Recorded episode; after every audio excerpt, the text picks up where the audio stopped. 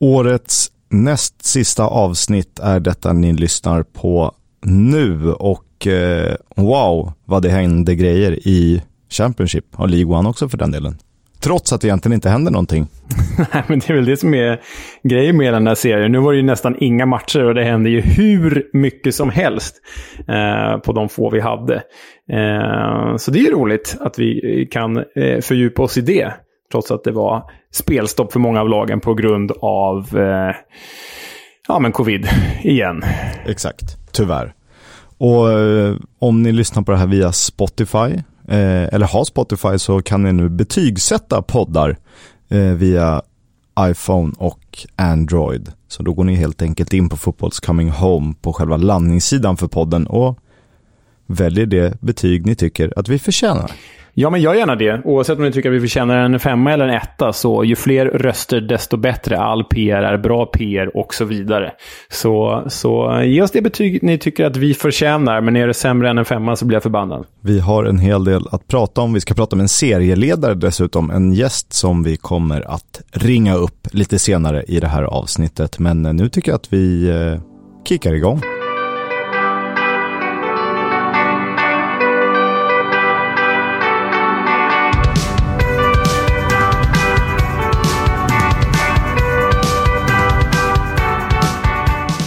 Du lyssnar på Footballs Coming Home, en podcast om Championship, om League One och om League 2. Jag heter Oskar Kisk och med mig har jag såklart Leonard Jägerskiöld Velander, iförd långkalsonger. Det är du. Och eh, Barnsleys andra ställ från säsongen 83-84 va? ja, vilken dröm. Vilken dröm det hade varit. Nej, men däremot lite kul kuriosa. Jag blev eh, eh taggad i ett inlägg på Facebook igår Eh, en eh, snubbe i ett Bajen-forum, jag är inte Hammarbyare, men, men, men en snubbe i ett Bajen-forum som sålde vimplar, halsdukar och klistermärken oöppnade från olika engelska klubbar köpt, köpta på plats 1979-1980. Den säsongen. Så det är liksom gamla, vilka var det? Det är Ipswich, det är Bolton, eh, det var typ två, tre klubbar till, Wolverhampton och någon mer. Så det, jag har beställt hem sånt för nästan tusen spänn. Eh, wow. i, världens mest idiotiska grej att göra, men kanske också någon slags memorabilia som kanske kommer lottas ut i podden under våren. Det får vi se. Vi kanske kan pimpa vår studio med lite vimplar. Lirade mm. Luton då? Det är väl gränsfall? Nej, det var, gjorde de... Ja, men det, det var bara fyra, fem klubbar här och Luton ja, var, inte en av dem. Ja, det var mest Ipswich-grejer faktiskt. Um, så ja, det har vi, haft, det har vi pratat om mycket och får vi ju anledning att prata om mer. Till och med idag faktiskt. Ja, det ska vi absolut eh, göra. Eh, ska vi ta och kicka igång eller sparka igång snacket om omgången som gått då? Det är väl rimligt? Ja, det är det. Eh, fredag, eh, kvällsmatch. Barnsley mot eh, West Bromwich slutade 0-0. Mm. Den här såg jag med ett halvt öga. Det kändes ju på förhand som att det skulle kunna vara en 0-0 match också. Eh, West Brom ska ju, sett till tabell och ambition och position, vinna den här matchen. Eh, och ska ju sett i statistiken det också. De dominerade ju ganska stort. Men, men eh, eh, ja, de hade ju klart överläge på Barnsley. Men återigen landar West Brom i det här att om Carlin Grant och Callum Robinson inte levererar, då, då gör de inte mål. Exakt, och eh, en Alex Mowat som i sina bästa stunder är eh, kanske för bra för den här ligan. Men när han är lite mer ojämn eller kommer tillbaka från skada och inte riktigt hittar, hittar formen så är han ju medioker, får man ju ändå säga. Ja, men ja, han är ju en han är en väldigt bra Championship-spelare. Han är säkert en sån här klassisk åka upp och ner genom serierna-spelare om man fick chansen att göra det. Vilket han kanske får med West Bromwich då. Nej, men West Brom ska ju vinna den här. Nu har ju de e- ändå hittat poäng igen på sistone, så de är väl ändå halvnöjda, även om de förstås skulle ha vunnit på Oakwell. Men Barnsley Kisk, det ser inte bra ut framåt. Nu är ju defensiven prioriterad, men på de fem matcher som Poya Asbaghi har varit ansvarig så har Barnsley bara 11 skott på mål. Och eh, jag väljer att inte vara för orolig, men det är klart att det är ett jätteproblem. Men han har ju varit ganska tydlig med att defensiven är i fokus. Och det har han ju ändå fixat rätt hyfsat får man säga. För att Fulham-matchen där de eh, eh förlorade, var det 4-1 ja, eller något sånt där. Där satt han ju på läktaren och var ju officiellt inte manager för Barnsley. Eh, på planen då, mm. om man säger. Ja, men defensiven har ju satt sig, men man vinner ju bara matcher genom att göra mål. Så det, det måste ju börja hända. De kanske väntar på ett januarifönster, jag vet inte. Men så länge de inte gör mål vinner de inga matcher och då kommer ju alla andra i botten dra längre och längre ifrån dem. För jag menar, till och med Porsche vinner matcher ibland. Ja, och det undrar man ju hur det eh, faktiskt kan ske. Och Darby är ju faktiskt ganska bra emellanåt. Vad, eh, de har gjort eh, 15 mål det är inte särskilt bra. Nej, nej, det är inte bra. Och då finns det ju ändå eh, liksom potential i den, i den offensiven. Jag menar, det är Coley Woodrow, gammal Fulham-produkt, som ändå brukar göra tvåsiffrigt varje Championship-säsong. Och så är det ju den här belgaren då, Aron Leia Iseka, som inte riktigt fått fart på den här hösten. Men han har ju ändå varit en garanti för mål i belgiska ligan. Och är man släkt med Michi Batshuayi, som han är, lillebrorsa, då, då finns det nog nästa för mål där också. Men det, det, ser tunt ut framåt, det måste man säga. Det är inte så att man ramlar av stolen. Eh, även om du säger Colly Woodrow, som på den här nivån borde hålla rätt hyfsat ändå. Sen eh, såg jag det ganska intressanta att West Brom förlängde sin segerlösa svit på Oakwell och Baggis har inte vunnit där på 74 år. det är helt otroligt. Men det där, det där kan ju vara en sån stat också att så här, på de 74 åren har de spelat tre år tillsammans. Men det känns ju som att både West Brom och eh, Barnsley har frekventerat andra divisionen under de säsongerna. Så de borde ha mötts en jävla massa gånger på 74 år på Oakwell. När man eh, studerade till journalist fick man lära sig kolla aldrig en bra story story. Eh, vilket betyder att man absolut skulle kolla en bra story. Eh, så kolla inte den här storyn, Leo. Är du snäll? det låter Nej, jag låter det vara. 0-0 blev det och det var ju kanske inte ett sömnpiller, men det var ju inte helgens mest underhållande match. Eh, några av dem spelades på lördagen. Eh, en av matcherna, lördagsmatcherna, den som var tv-sänd, väl den tidiga, rätta mig om jag har fel, var ju Middlesbrough-Bournemouth. Eller var det mitt på dagen-matchen? Det var, jag såg, alla lördagsmatcher jag faktiskt sett i, i, liksom, i någon slags highlights-format. Så det kan jag inte svara på. Den såg jag med, med ena ögat. Eh, så att det var nog den tidiga matchen. Ja, Okej, okay, ja. Middlesbrough-Bournemouth alltså. Exakt, 1-0 blev det Andras Sporar på straff. Och det här är ju en blytung trea, fast Bournemouth går ju rätt så svagt. Det var deras sjätte raka match utan seger andra förlusten i följd och på de matcherna har man bara tagit tre poäng. Ja, det är ju intressant att Bournemouth och Fulham har liksom hamnat i det här stimmet samtidigt, eller stimmet, tvärtom, i, i den här formsvackan samtidigt, eftersom att de var i formtoppar samtidigt också. Men om man ska vända det här till något positivt och, och se det i hemmalagets ögon, Middlesbrough börjar ju verkligen hitta rätt under Chris Wilder nu. Nu känns ju playoff det säger vi i och för sig om till tio lag, men playoff känns ju inte alls omöjligt för, för det här Borough-gänget.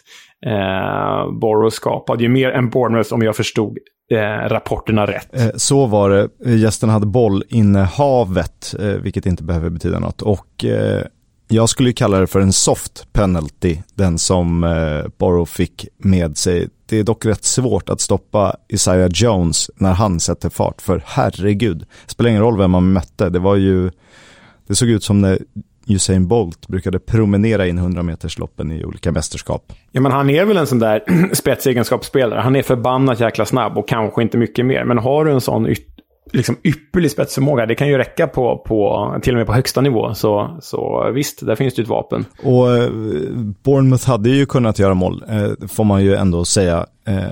Kanske till och med två mål om typ Solanke eller Christie eller Anthony varit lite påkopplade. De, det kändes lite delar av det man kunde uppleva med Fulham i deras senaste match. Eh, att det var det är liksom, man är inte riktigt där och det har vi varit inne på tidigare. Det är ju ett tajt schema och det kommer bli tajtare och det kommer fortsätta vara tajt under hela säsongen. Så, eh, och på sikt lär väl de, stor, de större lagen lyckas bättre i och med att de faktiskt kan rotera.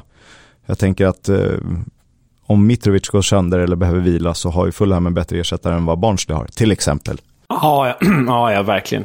Eh, om man då ger jämförelsen Middlesbrough-Bournemouth så har ju Bournemouth den bredden, inte riktigt Middlesbrough. Eh, men ja, det ska bli spännande att följa Boro här. Det blir ju inte Gaiska Mendieta Boro förstås, men ändå. Det är kul att ha en sån välrenommerad klubb med i toppstriden. Eh, så är det absolut. Och jag funderade lite kring Scott Parker. Han är fortfarande hyfsat ung i sin huvudtränarkarriär. Eh, och är hans styrka att sätta ett tryggt system som man förlitar sig på och som bara måste funka? Eller är han en sån som man kan luta sig på när det, när det blåser lite tyngre? Nej, med erfarenhet av den gode Scott Parker som eh, tränare ett par säsonger i Fulham så tycker jag ju att han är lite för långsam till förändringar. Han gillar sitt trygga system, han, han gillar de spelare han, han gillar. Han gillar inte att rotera jättemycket. Eh, och det här skapar ju en trygghet, så när det går bra så går det ju verkligen bra. Då är alla nöjda, eller alla är inte, kanske inte nöjda, men systemet sitter och taktiken sitter och spelarna vet vilka som spelar. Men när det går dåligt så finns det liksom nästan någon, i alla fall då när han tränade Fulham, fanns det någon slags stolthet i Parker att nej, jag ändrar inte på mitt system. Men det kanske borde du göra när du förlorar fem raka matcher liksom. Eh, så jag vet inte, kanske lite för stadig i sin, i sin tro på, på eh, sin egna metod. Liksom. Kommande tid kommer ju att utvisa vem, vilka tränare och spelare som är gjorda av det rätta virket. Otroligt eh, töntigt uttryck, men eh, så är det ju. Ja, ja, verkligen. Eh, vi traskar vidare till Lancashire där Blackburn slaktade Birmingham, åtminstone sett till eh, målsiffrorna. Eh, det blev 4-0, John Buckley Reda Kadra och Ben Burton Diaz gånger två. Ja, nej men Blackburn är, jag, jag, vet inte hur bra de är just nu. Och det här Birmingham blir man ju inte klok på som liksom har högst XG omgång efter omgång typ. Men gör, men gör inga mål. Eh, men, men eh, Blackburn är ju, de är ju bäst i serien just nu. De är bäst i serien, inte i tabellen, för de ligger ju trea är det väl. Men de är, sett till spel och sett till resultat och sett till form, de är bäst. Helt klart. Och ruskigt effektiva också. Eh, relativt svårforcerade bakåt. Efter den här 7-0-manglingen de åkte på mot Fulham så har det ju helt plötsligt börjat funka och eh, framåt är det ju en glädje att titta på Ben Breton och, och Kadra bland andra. Ja, nej men det är ju sättet som de samarbetar. De är väldigt flärdfulla spelare också. Det, är inte, det här är ju inte ett Championship-brunkgäng, kanske bakåt, men jag menar framåt är ju flärd och briljans och och elegans. Alltså det är ju roligt att kolla på Blackburn. Eh, kanske inte låter så för den oinsatte, men det är kul. Det, det, det, ser otroligt trevligt ut faktiskt. Svensk parallell från allsvenskan eh, som gick när Elfsborg spelade som bäst. Det är lite åt det hållet. Eh, och Elfsborg kanske har en helt annan tradition av att spela roligare än vad Blackburn har. Eh, vi ska inte göra några övriga paralleller. Men ja. Man vinner med 3-0 och man spelar ut och man är smarta i kontringarna eh, och gör det väldigt stilfullt. Och på tal om John Buckley, han började spela fotboll när han var sex i Blackburn Rovers och det är hans enda klubbadress. Och det här kan ju bli en one club man om vi har lite tur. Det är ju något väldigt fint med det. Ja, men sånt, äl sånt älskar man ju. Jag måste bara vända tillbaka eh, till, till Elfsborg snabbt här. Jag fick upp en tanke. Kan du en spelare som har spelat i Elfsborg och Blackburn Rovers? Vi pratade om Blackburn rätt nyligen. Han, han dök ju upp där som ett namn av alla svenskar som varit i Blackburn. Ja, jag måste bara tänka, komma på vem det var. Men det borde jag ta. Nej, jag kommer inte på.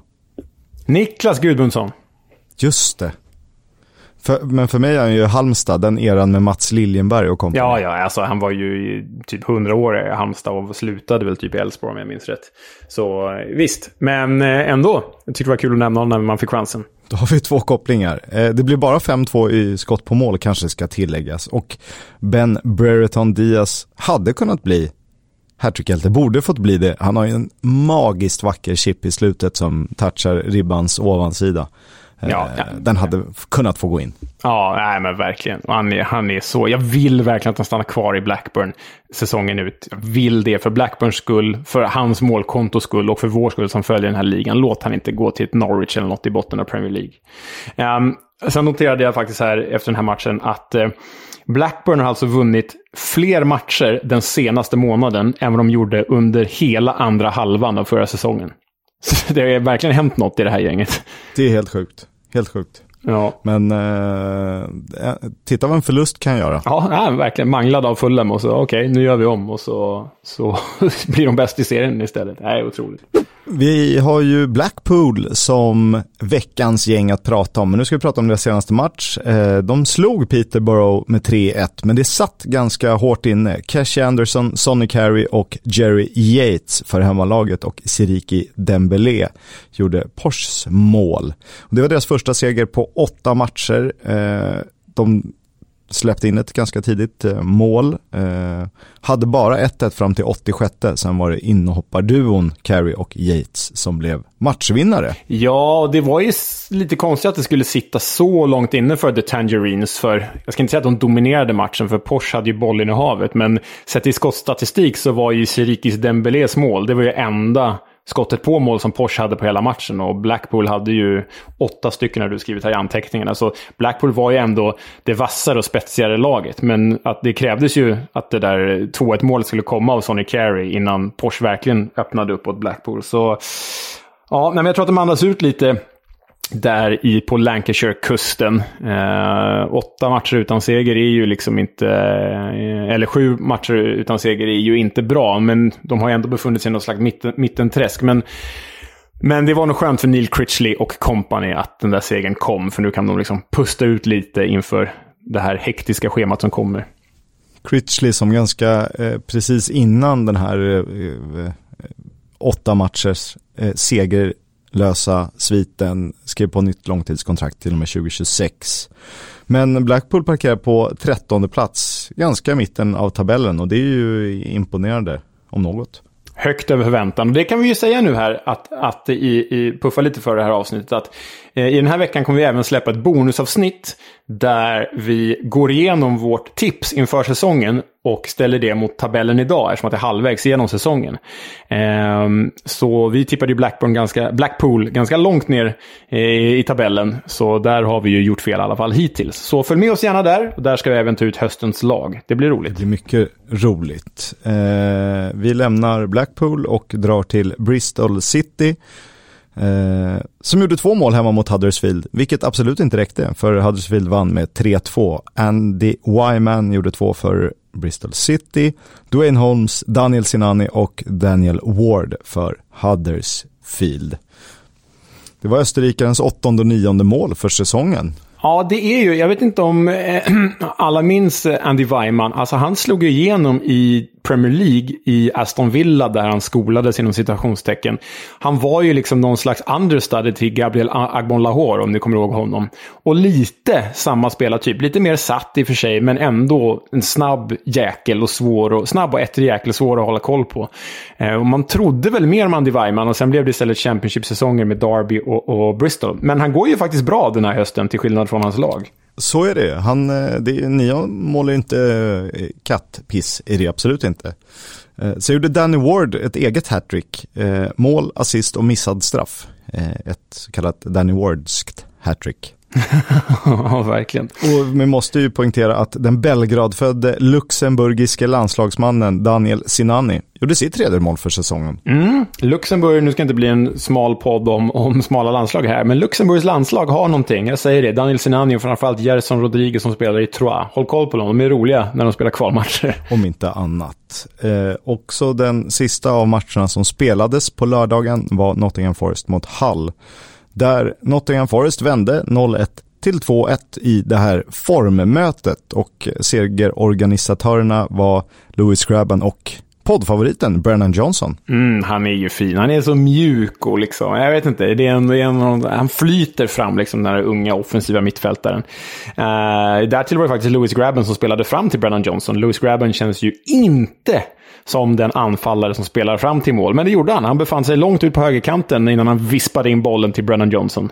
Eh, så Grabben kan överraska trots att han är över 30 fyllda. Grabben är en sån kille som skulle kunna sluta på 17 gjorda mål och en assist som egentligen är felaktig för att den bara touchade hans knä när han råkade styra den till någon.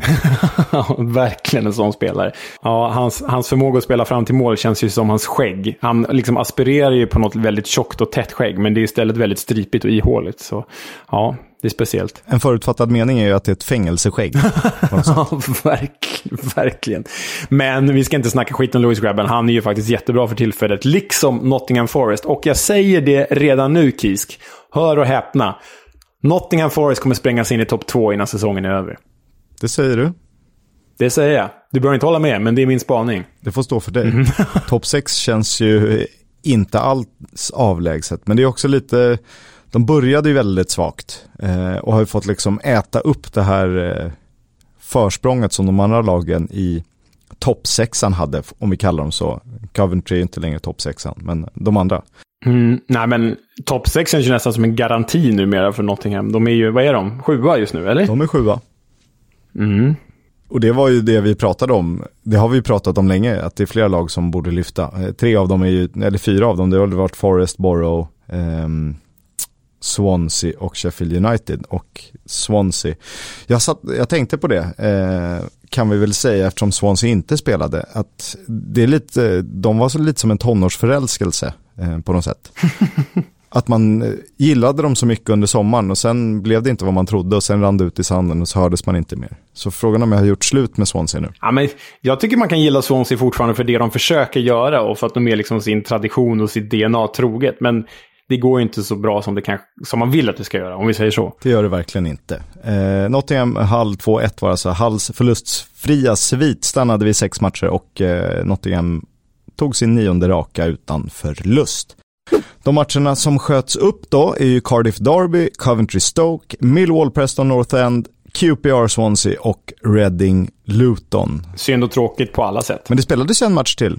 Ja, det gjorde det ju. Och eh, frågan om vi måste nämna den, men det måste vi väl. Fulham Sheffield United som jag såg igår efter att jag spelat Korpen själv. Ehm, nej, men det var ju ett helvete. Räcker det att säga så eller? Kan vi, kan vi gå vidare? Kan vi gå vidare nu? Jag har jättemånga punkter som jag vill ta upp här Leo, du ska stå till svars för alla. Eh, skämt åsido, det är ju faktiskt innan man börjar kritisera, och det, om vi tar det här med att Bournemouth-offensiven inte var riktigt påkopplad, jag tycker det går att applicera det även på Fulham. För de har ju 71-29 i bollinnehav, 11-2 i skott.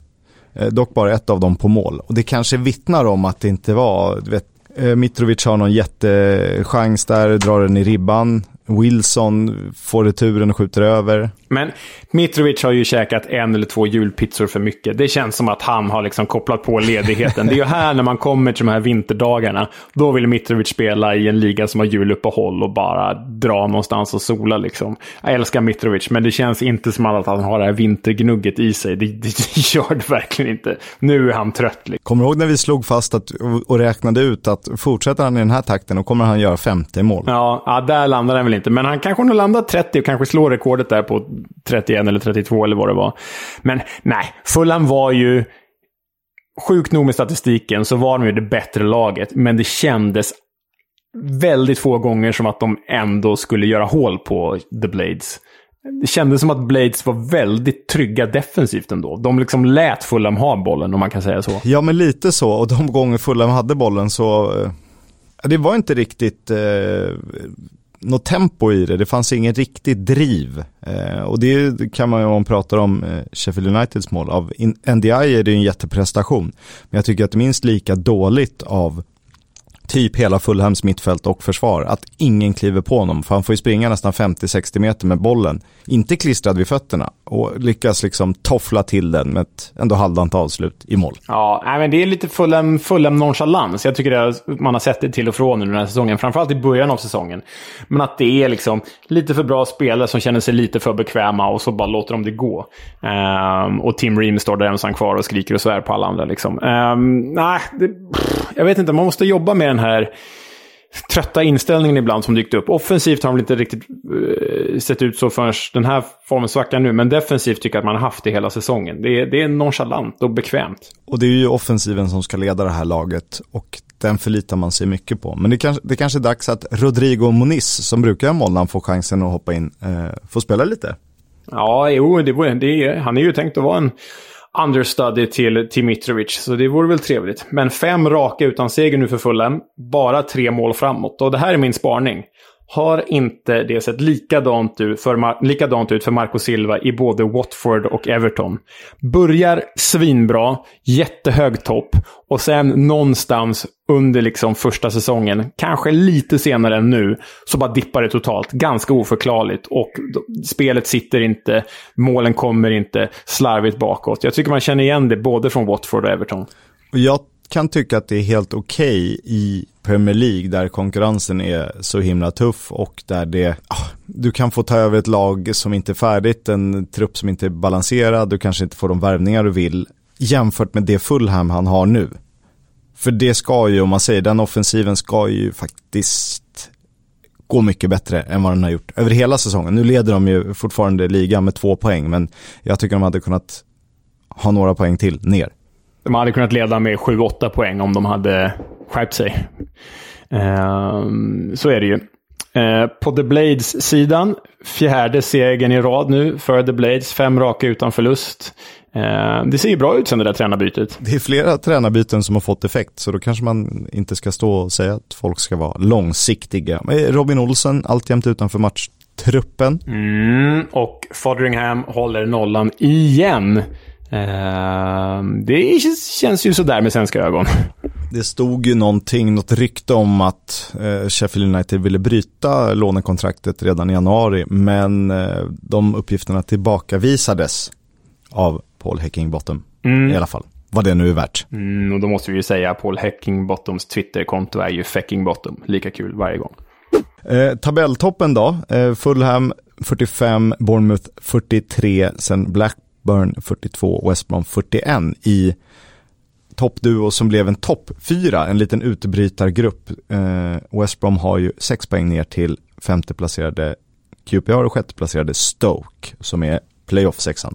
Det här är jättekul. Alltså, visst, det är klart jag gärna ser att Fulham går rent, men för, för liksom dramatiken och spänningen och som följer den här ligan, det är ju så här det ska se ut. Det här vill vi ha, säsongen i mål. Och det är fyra så olika lag, om man tänker på den allsvenska guldstrid som levde ganska långt in till typ matchminut 96, eller när eh, eh, Malmös match blåste av, så är det ju någonting sånt här vi kan vänta. Och det är fyra så helt olika lag, trupper som är byggda på olika sätt. Fulham har bara liksom kastat pengar till Marco Silva, medan Blackburn inte har gjort någonting. Nej, och så liksom rent, rent eh, taktiskt. West Brom gör inga mål, släpper heller inte in några mål. Fulham gör lika många mål som resten av toppen tillsammans. Liksom. Så det, ja, det, det är kul med olika profiler där uppe. Jätteroligt att det lever, måste vi säga. Du, jag tänkte vi skulle ta en liten kik ner i League One. Det var sex matcher som spelades i helgen. Resten blev uppskjutna på grund av covid-19 som ni säkert har märkt. Vi kan väl dra dem och börja med Cambridge Rotherham 0-1. Roligt. Eh, en hållen nolla för en viss serieledande svensk målvakt som vi ska återkomma till. Mm, Victor Johansson eh, har ju tagit tillbaka sin plats där i mål och, eh, och håller nollan hela, hela, hela tiden. Rotherham har ju bara tre förluster på 22 matcher. Och eh, ser ju bra ut för väderkvarnarna. Det gör ju det. Ipswich Sunderland i klassikermötet slutade 1-1. Morecambe Fleetwood 0-0. Oxford Wigan 2-3, viktiga poäng för Wigan i toppen. Plymouth mot Charlton 1-0 och Shrewsbury Cheltenham 3-1 ger oss Rotherham i serietopp på 47 poäng, dock inte serieledningen i egna händer eftersom Wigan har en match mindre spelad och bara är två poäng bakom. Sunderland 3 på 43 poäng, Wickham 4 på 42. och Sen följer Plymouth, Oxford, Sheffield Wednesday och Pompey. Alltså, jag, jag sitter ju och laborerar sånt här och testar dig på det ibland. Så här, vilka klubbar vill man ha upp och ner och så. Men tittar man på det här gänget till, till nästa säsong, om, om den här podden tar ett träd får, får fortsätta så länge, så skulle man ju vara rätt nöjd med ganska många av dem, eh, av dem där som alternativ. Jag kanske helst skulle vilja upp eh, Ponty, Sheffield Wednesday eh, och Sunderland, gärna Rotherham i och, med, i och med Victor Johansson också. Men det känns som att vi kan få roliga eh, nykomlingar nästa år. Vi hoppas, såklart. Have you not been watching? I haven't! Lite vaccinnytt då, utan att eh, tycka eller tänka vad andra människor gör. Eh, för en månad sedan hade 31% av spelarna i English Football League inte fått sin första dos och en fjärdedel av spelarna uppges inte vilja ta vaccinet. Eh, bara 49% får man väl ändå säga den här takten är dubbelvaccinerade. Ja, ehm, jag tycker ju, jag kan ju säga vad jag tycker. Jag tycker att man ska vaccinera sig. Eh, det pekar ju all forskning eh, på och eh, alla experter inom områdena säger ju att man ska göra det. Jag tror ju verkligen inte att det här är någon konspirationsteori eller något foliehattsliknande och det står jag för. Så om någon lyssnare blir sur på mig nu så får ni gärna prata med mig så kan vi diskutera det på ett trevligt manér. Men nej, jag tycker det är tråkiga siffror att läsa. Jag trodde ändå att eh, spelarna följde forskningen lite mer än så. Jag tycker man ska vaccinera sig så man kan åka till England och kolla fotboll igen. Enbart av den anledningen. Det är allt jag vill göra. Verkligen, det är bra.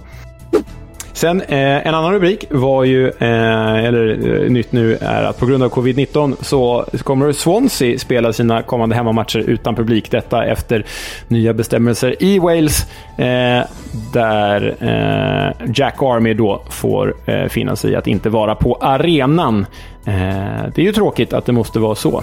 Väldigt tråkigt. Frågan om det är bra eller dåligt för Swansea i jakten på den där playoff-platsen som jag inte ger upp hoppet om.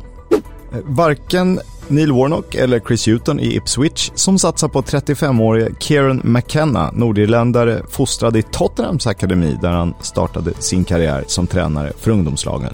Vidare till Manchester United där han hyllats för sitt arbete med juniorerna och eh, jag läst flera intervjuer och citat kring eh, unga spelare i United som verkligen lovordar honom som man manager. Eh, Taktiskt slipad lär han väl också vara, så får se hur det går om man kan lyfta Ipswich.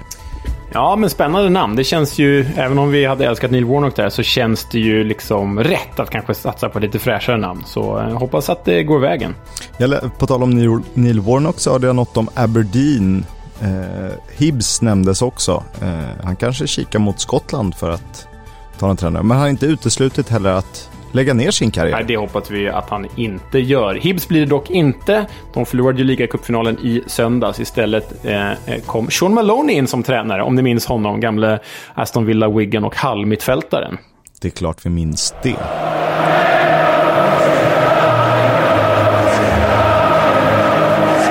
Football's Coming Home sponsras av Stryktipset, ett spel från Svenska Spel, Sport och Casino. För dig över 18 år. Stödlinjen.se. Boxing Day är ju lika heligt för engelsmännen som Svenssons jul i vår familj och eh, förra helgen blev Stryktipset inställt för första gången någonsin när sju matcher på kupongen blev uppskjutna och således lottade. Läget är ju minst sagt oroligt och nya besked kommer sent. Så man får ta det för vad det är, men annandagen 16.00 Middlesbrough mot Nottingham Forest. Eh, klassikermöte, två lag som jagar playoff. Eh, jag känner att den här är kanske den härligaste matchen att se fram emot den 26 december. Vad, vad säger du Leo om Boxing Day? Ja, men den är ju speciell för dels är det ju Boxing Day som är liksom årets fotbollsdag i kalendern som vi alla vet. Men sen fyller jag i år på Boxing Day också. Um, så det har ju länge varit min högsta dröm, min högsta fotbollsdröm och kanske högsta drömmen i livet. Att få åka och fira födelsedagen på Boxing Day i England. Så kommer det tyvärr inte bli i år.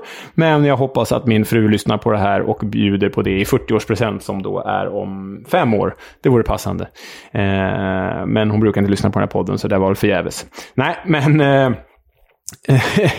eh, skämt åsido, så jag ska ta en eh, lite kontrasterande match för Boxing Day. Jag tycker det är så kul när det smäller i botten. Det blir liksom som att poängen som står på spel är liksom extra mycket värda. Eh, så jag tycker faktiskt att Peterborough mot Reading är en riktig... Eh, Ja, men liksom eh, eh frestande eh, bit på menyn där. Peterborough Reading, där båda slåss med näbbar och klor för överlevnad. Eh, vill man lite roligare fotboll så tycker jag att man kan hålla ett öga på Hull Blackburn också. Och sen är det ju faktiskt så att vi har två matcher på måndagen. QPR Bournemouth och Derby West Brom. Derby West Brom lär vi bli målsnålt, QPR Bournemouth lär det hända grejer. Och vi kan väl säga det att vi planerar att spela in nästa avsnitt eh, på kvällen när de matcherna spelas, eventuellt eh, morgonen där kring 27. Så vi får hoppas att vi har ett, eh, visst är det 27 va? Så vi hoppas att vi har ett avsnitt. Det är 27 ja, men det är en, en, en kortis kan vi bjuda på där, helt enkelt. Det blir ett kort avsnitt och eh, sen har ni ligaguiden att fräsa in er i också. Och det var kommande omgång. Nu ska vi blicka tillbaka, bland annat när eh, Leo ska ge oss Blackpool. As we walk down by the sea, Bloomfield Road is calling me. Under blessed skies, we will fight on the road to Wembley. At the side the seagulls soaring, and in my heart I'm glad all over. These fearless warriors draped in tangerine to live a Blackpool dream at the sight of the seagulls soaring, and in my heart.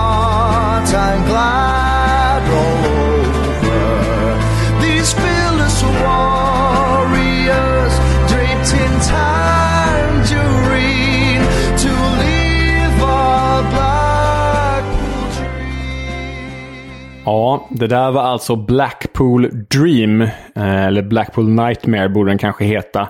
Eh, jag vet inte vad du säger Kiss, men sån här liksom nästan kyrkliga, andliga, melodiösa, väldigt pompösa eh, melodier har verkligen letat sig in bland klubbarna har vi märkt. Jag tycker det här är sådär om jag ska vara ärlig. Nästan sakralt. Mm, ja, verkligen.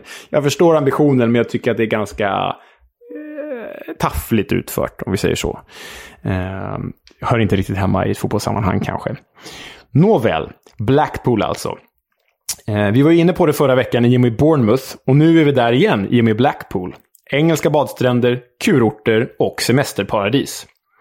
Och vad det gäller Blackpool så har det nog aldrig varit så exklusivt som Bournemouth och Dorset.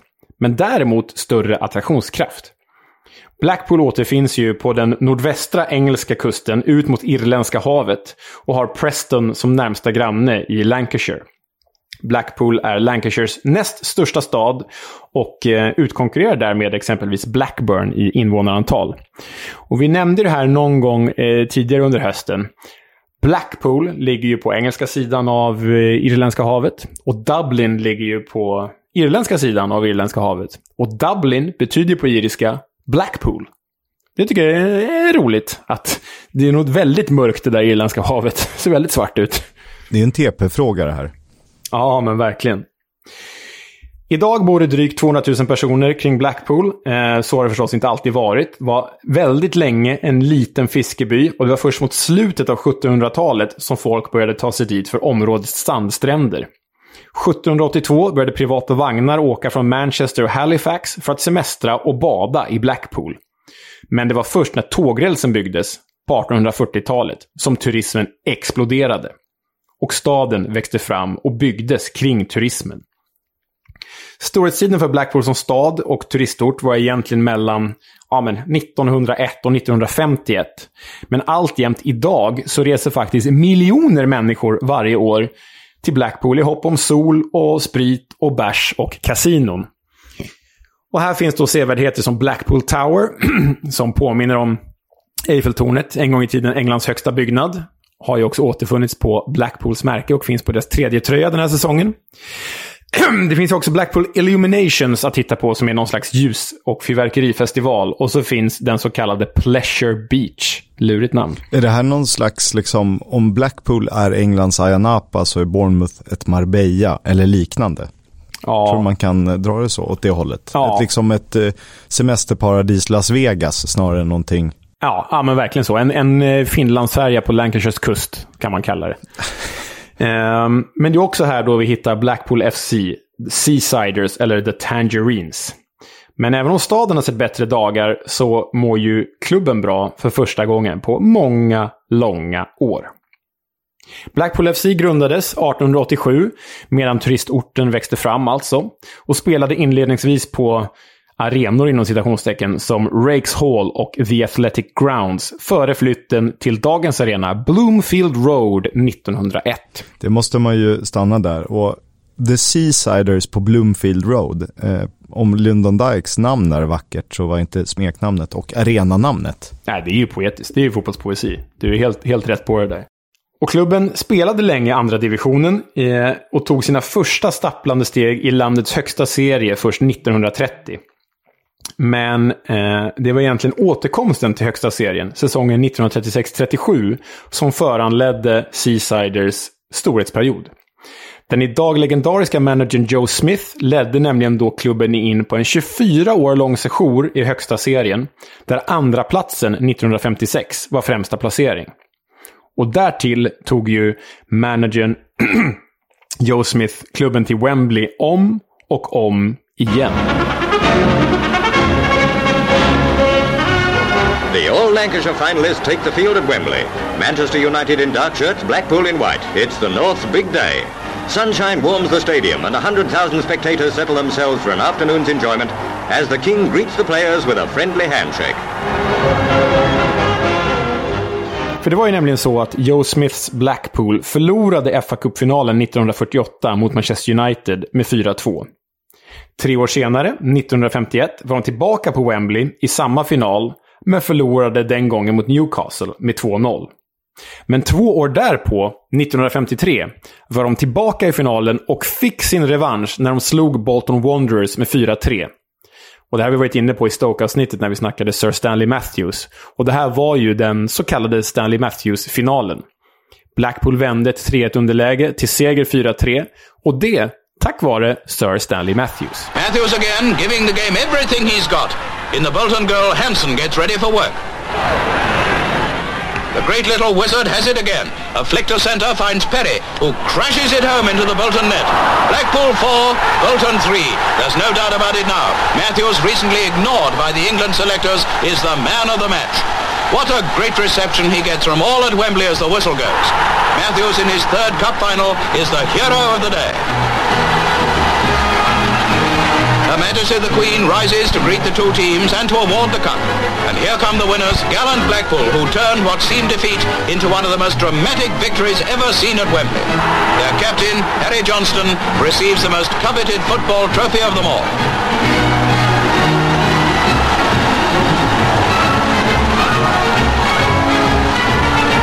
Royal congratulation for Stanley Matthews and a winner's medal at long last are fitting rewards for the most dazzling sportsman in world soccer.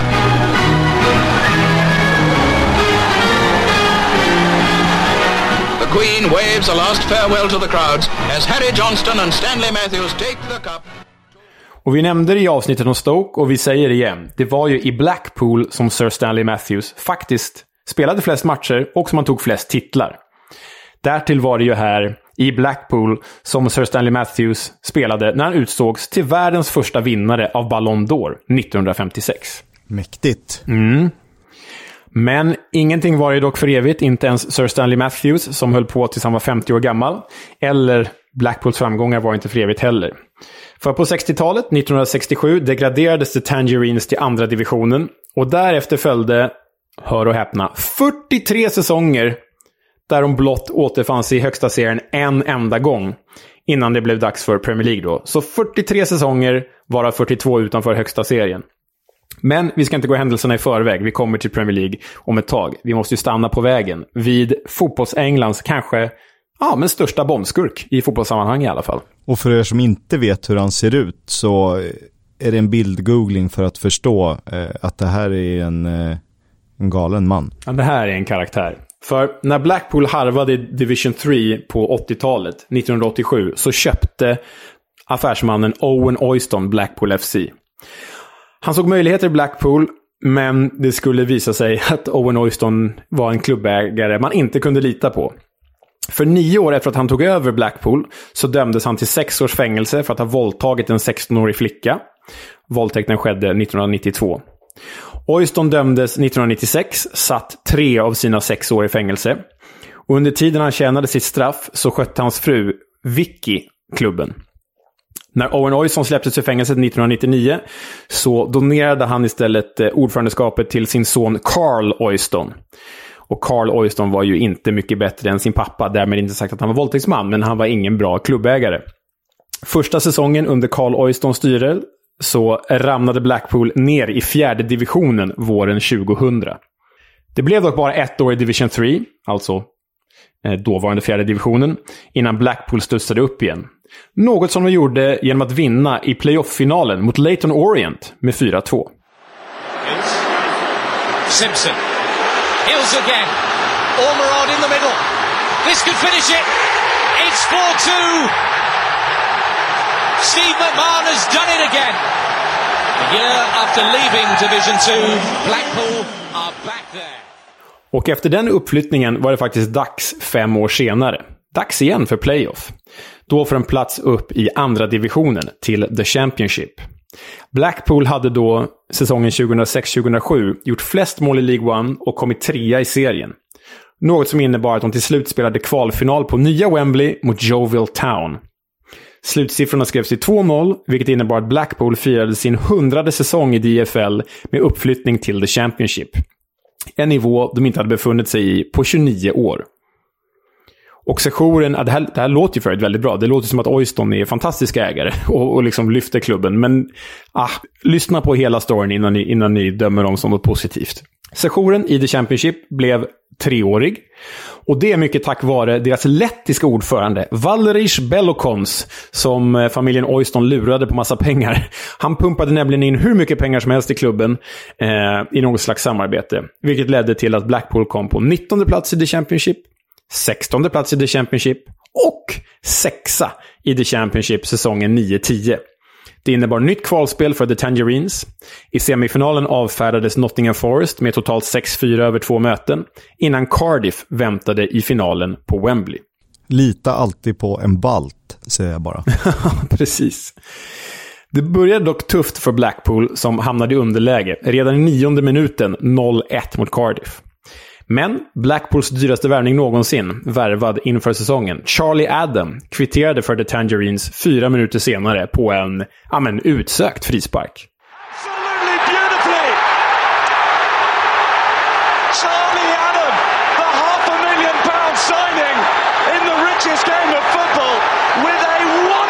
strike. Charlie Adam would have been dreaming about that last night, Och i paus hade The Seasiders vänt på matchen till 3-2, vilket också blev slutresultatet. Listen to that roar. Listen to that roar to our right, and that's the reason why. 40 years since Blackpool were last promoted to the top flight, and they have done it again. Blackpool are in the Premier League, and there are many inhabitants of that town that never, that never thought they would hear that. Season among the relegation favourites. They finished the season rubbing shoulders with Arsenal, with Manchester United, with Chelsea, Liverpool and all. The Golden Mile transformed into the Golden Smile. Tangerine at the top table. And no one can argue that they don't deserve it. Premier League var därmed uppnått och Blackpool nådde högsta serien för första gången sedan 1971. Så det var ett rätt spännande namn i finaltruppen förresten. Vad säger du om det här Kisk? En ung Seamus Coleman, en lika ung Barry Bannon, en Jason Jewell på dekis och klubblegendaren Brett Ormerod. Var Coleman och Bannon där på lån då? Måste de nästan ha varit. tror jag. Ja, bägge på lån. Ja, det, är, det är en härlig kvartett det där. Ja, det är ett jävla gäng. I och med detta blev Blackpool också första engelska klubb att kvala sig upp via playoff genom League 2, League 1 och The Championship. Men efter att Premier League var uppnått så offrade familjen Oyston den här lettiska eh, investeraren Bellocons och klubbordföranden. Han rök all världens väg, vilket skulle komma att straffa Oyston-familjen lite senare. Och väl i Premier League så såg eh, truppen brokig ut. I mål återfanns spelare som Matthew Gilks och Paul Rashubka, men även en svensk bekanting. Vem då? Bra fråga. Nu får du nog utveckla. Ja, han kom ju från Söder och spelade på Söder innan han hamnade i England. Om jag har kronologin rätt. Kom från Söder, spelade på Söder och sen hamnade han i Blackpool. Mm. Kungligt namn kan man ju säga. Karl den 16 Gustav. Richard Kingson. Ah, det tänkte jag inte på. Ghanas landslagsmålvakt som spelade en halv eller en hel säsong, halv säsong var det, eller en hel, i Hammarby. Eh, han gjorde ju hälften av matcherna den här säsongen. Han och Matt Gilks roterade. Paul Rashuka, tidigare United-produkt, var någon slags understudy. I backlinjen fanns spelare som Craig Cathcart och Alex Baptiste. På mittfältet regerade Charlie Adam med hjälp av David Vaughan och clownen Jason Punchen. Och längst fram fanns figurer som Gary Taylor Fletcher, Luke Varney, Marlon Harewood, James Beattie, Brett Ormerod och Dudley James Campbell, a.k.a. DJ Campbell. Det här är ju ett lag du värvar ihop på Championship Manager när du inte har några pengar, alla spelare blir för gamla men eh, du lyckas trycka upp lönekostnaderna. Verkligen. Marlon Harewood och James Beattie och Brett Ormerod. Det är en otrolig överåldrad trio där alltså. Men därtill tränades det här gänget av, inom citationstecken, Bojan-favoriten Ian Holloway. Och det började ju förträffligt bra i Premier League. 4-0-seger i premiären bort mot Wigan chockade hela ligan och hela fotbollsengland. Och faktum är att lilla nederlagstippade Blackpool ledde ligan en omgång in i säsongen. And they are top of the Premier League today after a 4 0 win at Wigan. It's 53 years since that's happened that they've been top of the top flight. Should we just leave it there for a moment or two? You Blackpool fans, you can just savour it. Let's hear from the mastermind. That's all you can call him. The mastermind behind that victory, Ian Holloway. He's with Gary Taphouse. Well, Ian, a 4 0 scoreline is going to surprise a lot of people. Has it surprised you? Yeah, obviously. Um, I don't think any of us in our wildest, wildest dreams believed that we could come here and do that. But, you know, so proud of the lads, their work ethic shined through. Um, and, you know, obviously some things have gone our way. Um, there was a little spell in the first half where if they'd have scored, I don't know what my lads' belief would have been like. But, you know, the new, new boys have popped up and helped us. And, you know, I had to play three of them today because we lost a few people who I had last year, who I borrowed, and um, literally they've just met each other. So, but you know, I'm really proud of my boys from last year who I want to give a chance to, and they've they just keep rising to every challenge. And you know, week. Andra halvan av säsongen blev dock inte lika lyckad för The Seasiders som bara tog tre segrar på våren, vilket till slut innebar degradering. Trots ändå relativt stabila 39 poäng på 38 matcher. Man brukar väl säga att det är 40 poäng som räcker för att överleva i Premier League. Ja, Första året tillbaka i The Championship satsade klubben för att komma tillbaka till eliten. Spelare som Barry Ferguson värvades och Blackpool nådde faktiskt playoff-finalen igen. Men där förlorade de mot West Ham. Ricardo Vasté avgjorde av alla människor. Och därefter gick det ut för 15 plats året efter, blev 20 plats året efter det, innan de ramlade ner i League One säsongen 2015. Och året därpå, 15-16, brakade de rätt ner i League 2, alltså två raka nedflyttningar till League One och League 2. Ägarna Oyston investerade inte längre. Owen Oyston dök bara upp i sin plommon, sina plommonfärgade solglasögon och cowboyhattar, vilket ledde till massiva protester och bojkotter från fansen. The Oystons have basically utilised the funds for their other non-football related businesses, or certainly the majority of the funds. Um, and this is what we as fans believe is completely unacceptable. Most true supporters would think it's perfectly reasonable for somebody who owns a business to make, you know, a, a sensible profit out of it. Um, but they have to remember that they are guardians of something that's that's more than just a business. Well, I think Owen uh, sees himself in a rather delusional way, sort of a saviour of the club, that he's pumped an awful lot of his own private money into the club. But outside of their small coterie, I don't think anybody thinks the good business people or successful, really. I think it's probably an object lesson in how not to run a football club. Och supportrarnas misstankar om ekonomiskt missbruk visade sig stämma.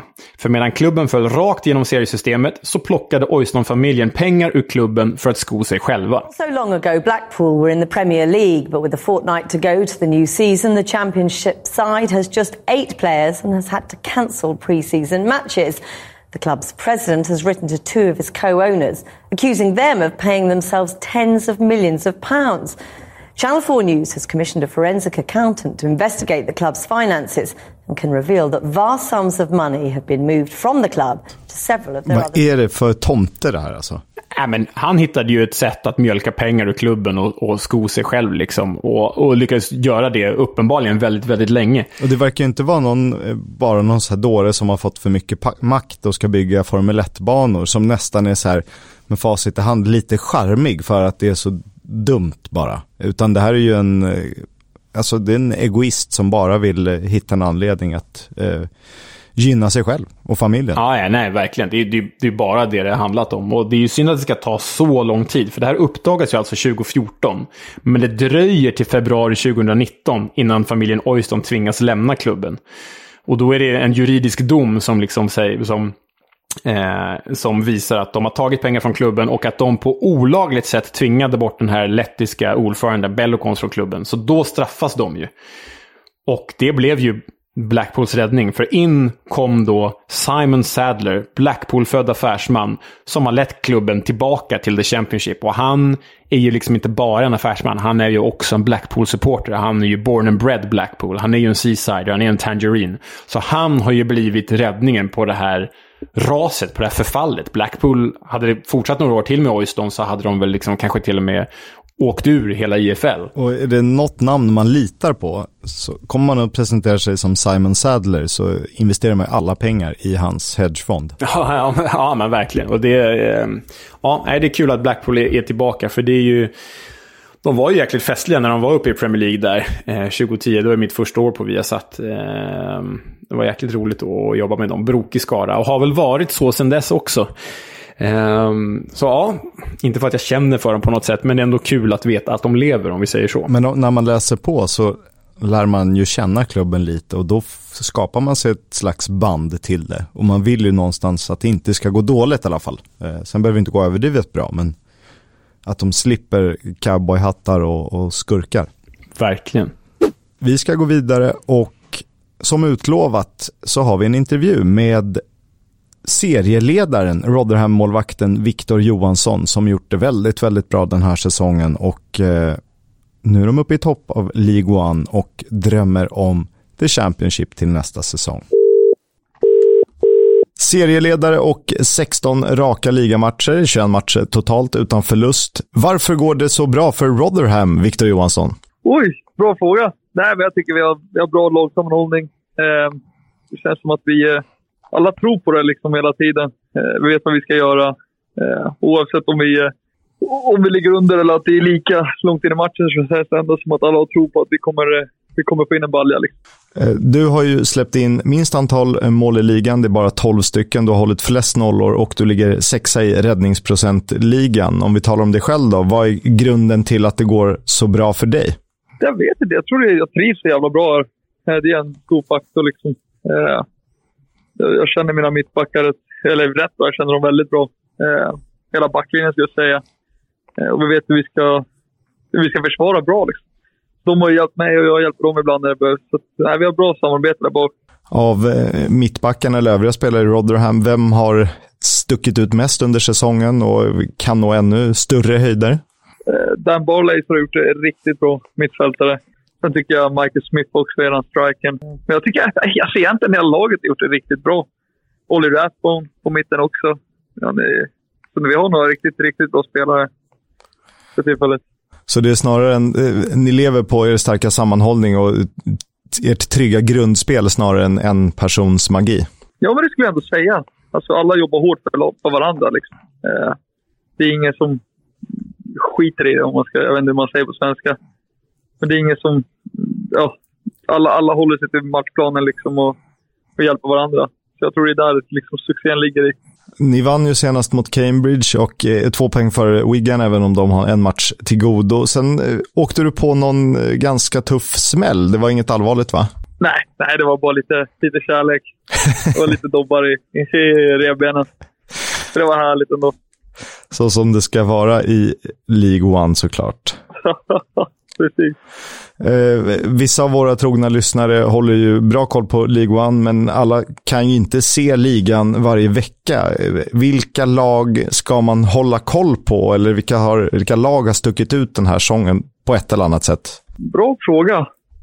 Jag skulle säga att alla de, Sunderland, oss, Rotherham, eh, Ipswich kommer nog eh, också dra iväg nu.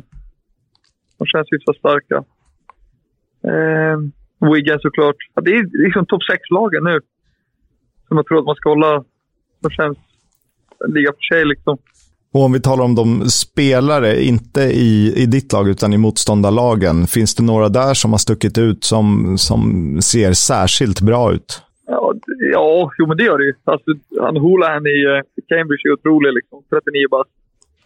Uh, är mer, alltså, jag är så dålig på namn. Det, är- det, är- det är sorgligt, men uh, jag kommer inte på något nu. Alltså, fan. Jag är så dålig på sånt. Skönt att slippa bry sig om motståndarna och bara tänka på sitt eget spel. Ja, men det, ja, men det blir lättast då. Så jag, är, jag, är så, jag är så dålig på namn. Jag kommer knappt ihåg vad min flickvän heter. Liksom. Jag vet inte hur jag ska komma ihåg. Nej, det är- jag är för dålig på sånt. Då är ju följdfrågan, vi har ju ibland ett segment som heter Remember the Name, där vi försöker lyfta en yngre spelare. Eh, om du tänker på någon, kommer du på någon namn av någon yngre spelare som du tror att om, om fem år då spelar han på en riktigt stor scen? Ja, är, eh, Louis Barry, han är ju från lån på Villa där. Han har inte spelat så mycket så det är svårt att säga. Jag vet att han är jävligt bra. Men sen är, sen är som jag säger, namn och jag, vi går inte ihop alls faktiskt. Så jag, nej, jag får blanka den. Eh, Då säger jag Viktor Johansson, en kille att eh, hålla koll på till er lyssnare som hör det här. Ja, vad gulligt. Du är ju numera lagkamrat med eh, mannen som är mest känd för att ha fått en egen ramsa trots att han inte spelade några minuter i EM 2016. Will Grigg. Ja. Hur, hur ofta sjunger ni för honom? Nej, det har ju hänt någon gång. Någon eller några gånger. Ja, det är riktigt fin människa. Alltså, riktigt, riktigt bra person. Eh, riktigt rolig. Så här är det ett bra tillskott till laget. Där. Eh, du har ju en kompis som det går tyvärr lite tyngre för. Han är tredje målvakt i landslaget, Pontus Dahlberg i Doncaster. Eh, jag tänker att du kan ju inte vara så jättelångt ifrån diskussionerna kring ett landslag. Är det någonting som har varit på tapeten? Nej, det är inget jag tänker på, inget jag lägger energi på, utan det kommer när det kommer i så fall. Eh, utan jag vill bara fokusera på det jag är. Och sen kommer det så är det ju skitkul. Eh, men så länge det är liksom, vi är klubblaget, det är prio ett nu liksom. Eh, Jag förstår att det är en väldigt känslig fråga för många, men du har ju kontrakt med Rotherham till nästa sommar, om jag förstått det rätt. Vad, vad är planen där? Är det att förlänga eller tar du det som det kommer? Nej, jag tar det som det kommer. Alltså det låter jag liksom... Klubben vet vad de har med jag vet vad jag har klubben. Så att vi får se vad som händer där i, när det börjar närma sig. Men just nu, som sagt, det är bara att fokusera på sitt eget spel. Eh, och sen eh, får man se, får man ta det därifrån. Det låter ju som du trivs väldigt bra och det går bra för laget och du trivs i, i området. Eh, så du vill väl gärna bli kvar, om det är möjligt, givet förutsättningarna. Ja, det är, det är såklart. Liksom. Jag är ju Rotherham-spelare nu och jag, det jag, jag har trivts jättebra. Eller jag trivs jättebra. Eh, och det går väldigt bra också. Så att det, är- det är jävligt kul liksom. Det är ett gäng svenska målvakter inom typ eh, trekvarts radie eh, i området. Har du kontakt med eh, både Dahlberg och Olsen? Ja, Dahlberg träffas jag med några gånger i veckan. Han kommer och går lite den, den killen. alltså. Eh, Olsson har jag träffat någon gång där i, i Sheffield i början. Eh, jag tror inte han bor i Sheffield. Jag tror han bor lite utanför. Men jag, jag och Pontus vi hänger, vi hänger rätt ofta. Och sen med Gyökeres också. Kommer upp från Coventry lite då och då. Så det har blivit några, några grillkvällar här i Sheffield. Härligt. Eh, du har ju spelat både Championship och League One. Eh, min tes är att skillnaden mellan Championship och League One inte alls är lika stor som ja, ner från League One då till League Two. Eh, går det att beskriva skillnaden mellan ligorna? Känner man av att det är sån enorm skillnad? Nej, det gör man Det skulle jag inte säga. Det är väl lite så här... Alltså kontrasterna just nu, det är att man var... Liksom, nu är man ju ett topplag och sen förra året var man ju liksom tippat bottenlag. Så att det är lite annorlunda så, men det är inte jättestor skillnad. Men arenorna är jättefina. Jag skulle säga övre halvan av League Ones arenor är exakt som Championship. Liksom. Eh, sen är det, det är samma typ av fotboll. Många försöker spela. Så nej, det är inte så stor skillnad skulle jag säga. På tal om just arenor, finns det någon, jag vet att Pontus Jansson hade ju gästade podden tidigare och hade ett gäng favoritarenor, några som var jobbiga att spela på. Han nämnde bland annat Millwalls The Den. Eh, har du någon sån här favoritarena där du känner att, off, vilket tryck, eller någon som är raka motsatsen? Ja, vad sjutton var det? Det var riktigt bra tryck när vi mötte eh, Ipswich borta. Den var jävligt fin. Sen eh, när vi mötte Oxford, den var ju... Det, var, det har aldrig varit så blåsigt hela mitt liv. De var ju liksom som tre stands. Och sen är det helt öppet på ena sidan, så att det blåser ju korsvindar där. Liksom. så den var, ja, det var tufft. Det Mardrömmen för kul. målvakt också. Ja, det var hemskt. Det var hemskt. Det var, alltså, jag har aldrig varit med om så mycket vind, tror jag. Du har ju sett när han ska lägga inspark att bollen nästan blåser bakåt. Liksom. så att det, var, ja, det, var, det var kul att vara med om. Det var, ja, det var svårt. Nu väntar ju eh, Boxing Day och mellandagsfotboll. Det är matcher 26, 29, första, fjärde. Eh, det händer grejer hela tiden. Hur för, förbereder man sig, både som lag och som spelare, för ett så tufft schema? Uff, ja, det är bara att försöka vila så mycket som man kan när man har tid. Ja, det är som du säger, vi åker ju... Ja, vi har match 26, 29, första. Så att det är ju bara återhämtning. Så mycket det går. Ja, Och sen försöka bara... Sen är det jävligt kul också. Alla gillar att spela match. det ska nog gå bra tror jag.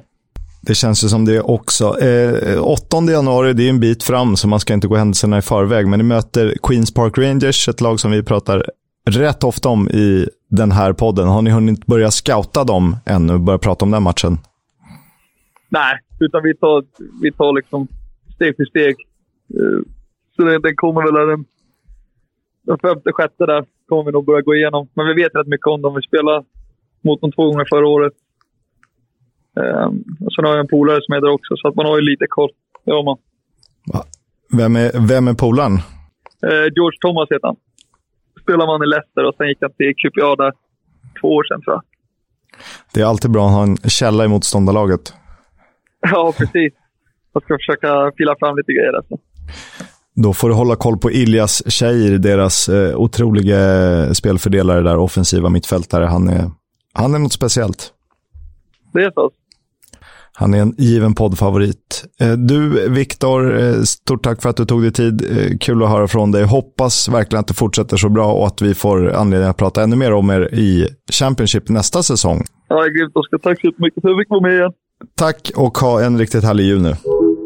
Ja, jag tycker alltid lika spännande att höra eh, våra kompisar som är på plats. Och framförallt är det motiverade frågor du ställer där, Kisk, om, om landslaget. Alltså, eh, inget ont om Pontus Dahlberg, men det är väl ändå en skillnad på att spela i serieledande Rotherham och eh, eh, stundom tabelljumbon eh, Doncaster. Det känns ju som att Victor Johansson är ett eventuellt namn för landslaget i framtiden. Det tror jag absolut.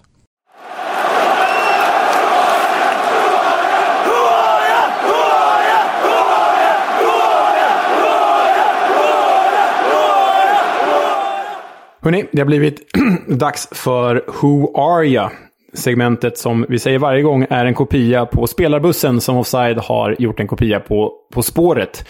Kisk och jag ger varannan vecka eh, ledtrådar till en spelare som den andra ska lista sig fram till på På spåret-nivå. 10 poäng, 8 poäng, 6 poäng, 4 poäng, 2 poäng.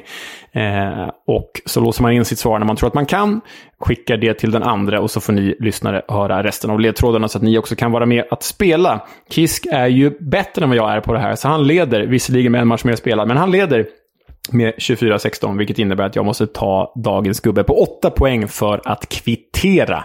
Ingen 10-poängare har vi tagit hittills. Kisk har ju dock tagit den på 8.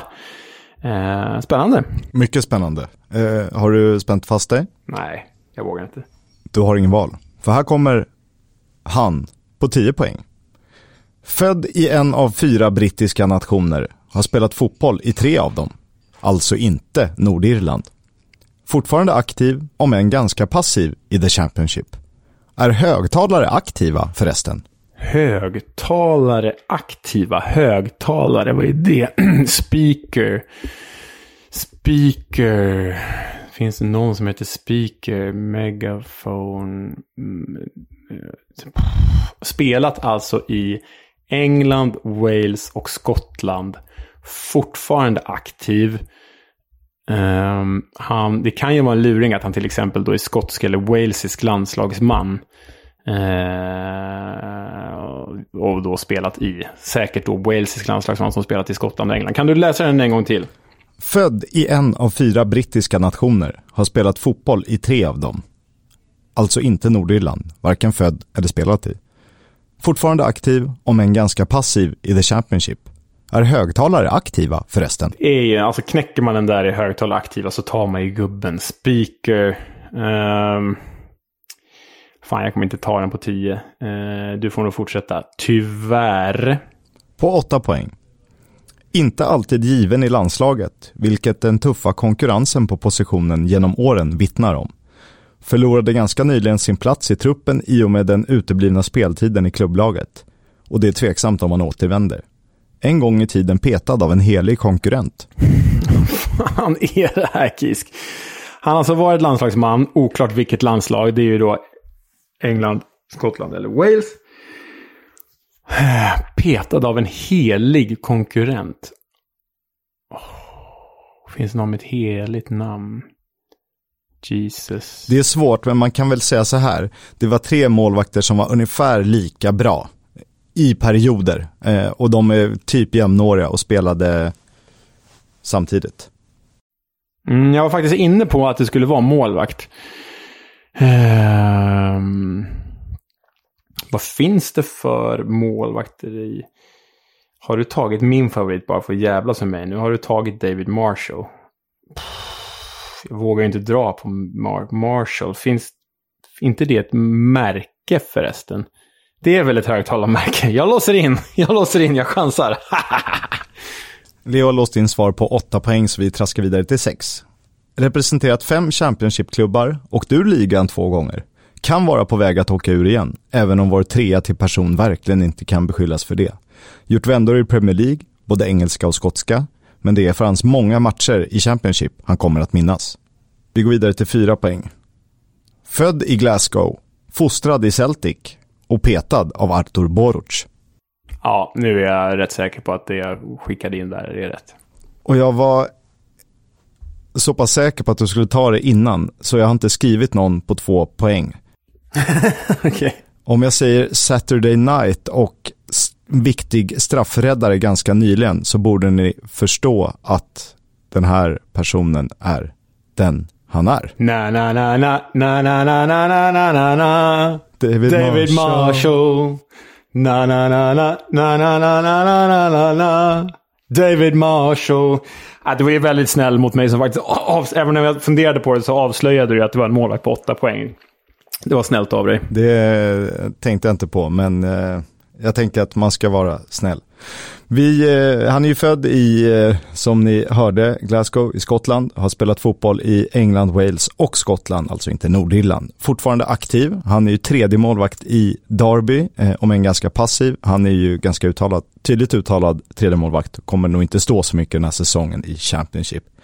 Är högtalare aktiva? Eh, det var en liten ordlek där, aktiv, passiv, aktiv, högtalare tillverkas bland annat av märket Marshall. Där tänkte jag, tar man den så, man ska ju alltid ha chans att ta den. Ja, men den, den, var, den var väldigt bra. Jag tänkte ju speaker hela tiden, men sen när jag kom på hans namn, då satte det ju direkt. Ja, Marshall är ju ett märke. Sen ska vi gå vidare till åtta poäng, inte alltid given i landslaget, vilken den tuffa konkurrensen på positionen genom åren vittnar om. Det var ju han, Alan McGregor och Craig Gordon som typ jämnåriga med något års skillnad eh, slogs om samma plats och det varierade ju lite det där.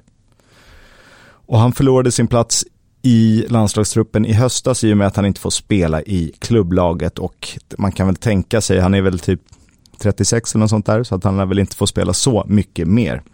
En gång i tiden Nej. petad av en helig konkurrent. Artur Boruc kallades ju the holy goalie och i Celtic Rangers som är katolskt mot protestantiskt så gjorde han rätt ofta olika typer av tecken och, och kysste, eh, gjorde något, vad ska man säga, ett kors. Eh, jag vet inte vad det kallas när man eh, gör ett luftkors.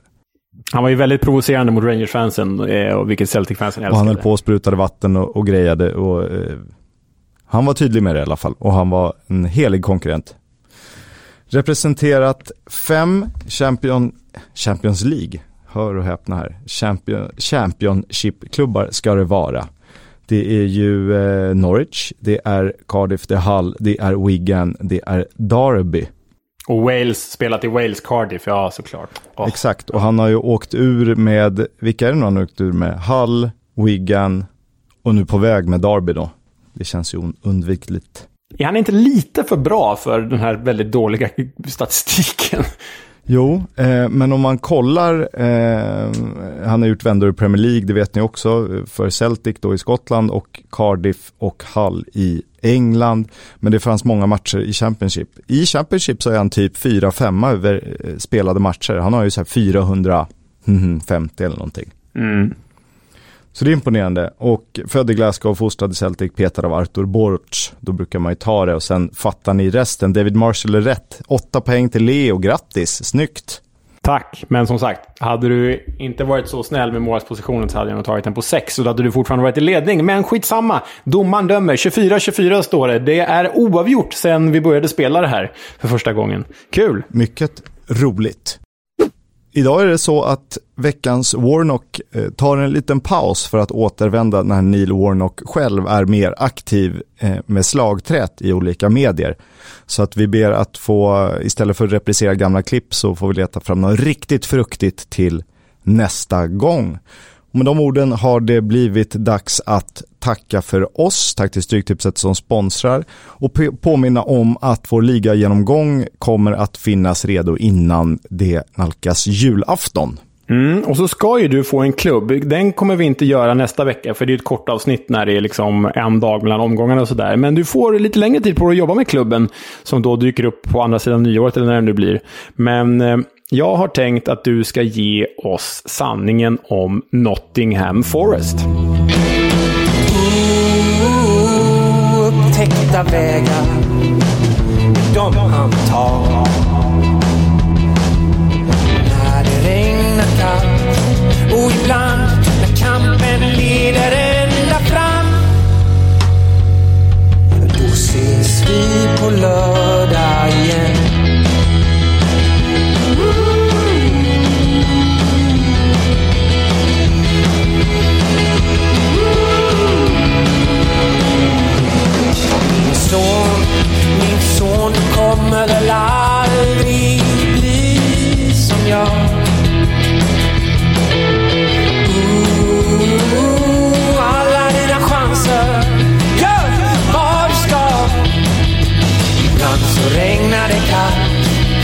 Ibland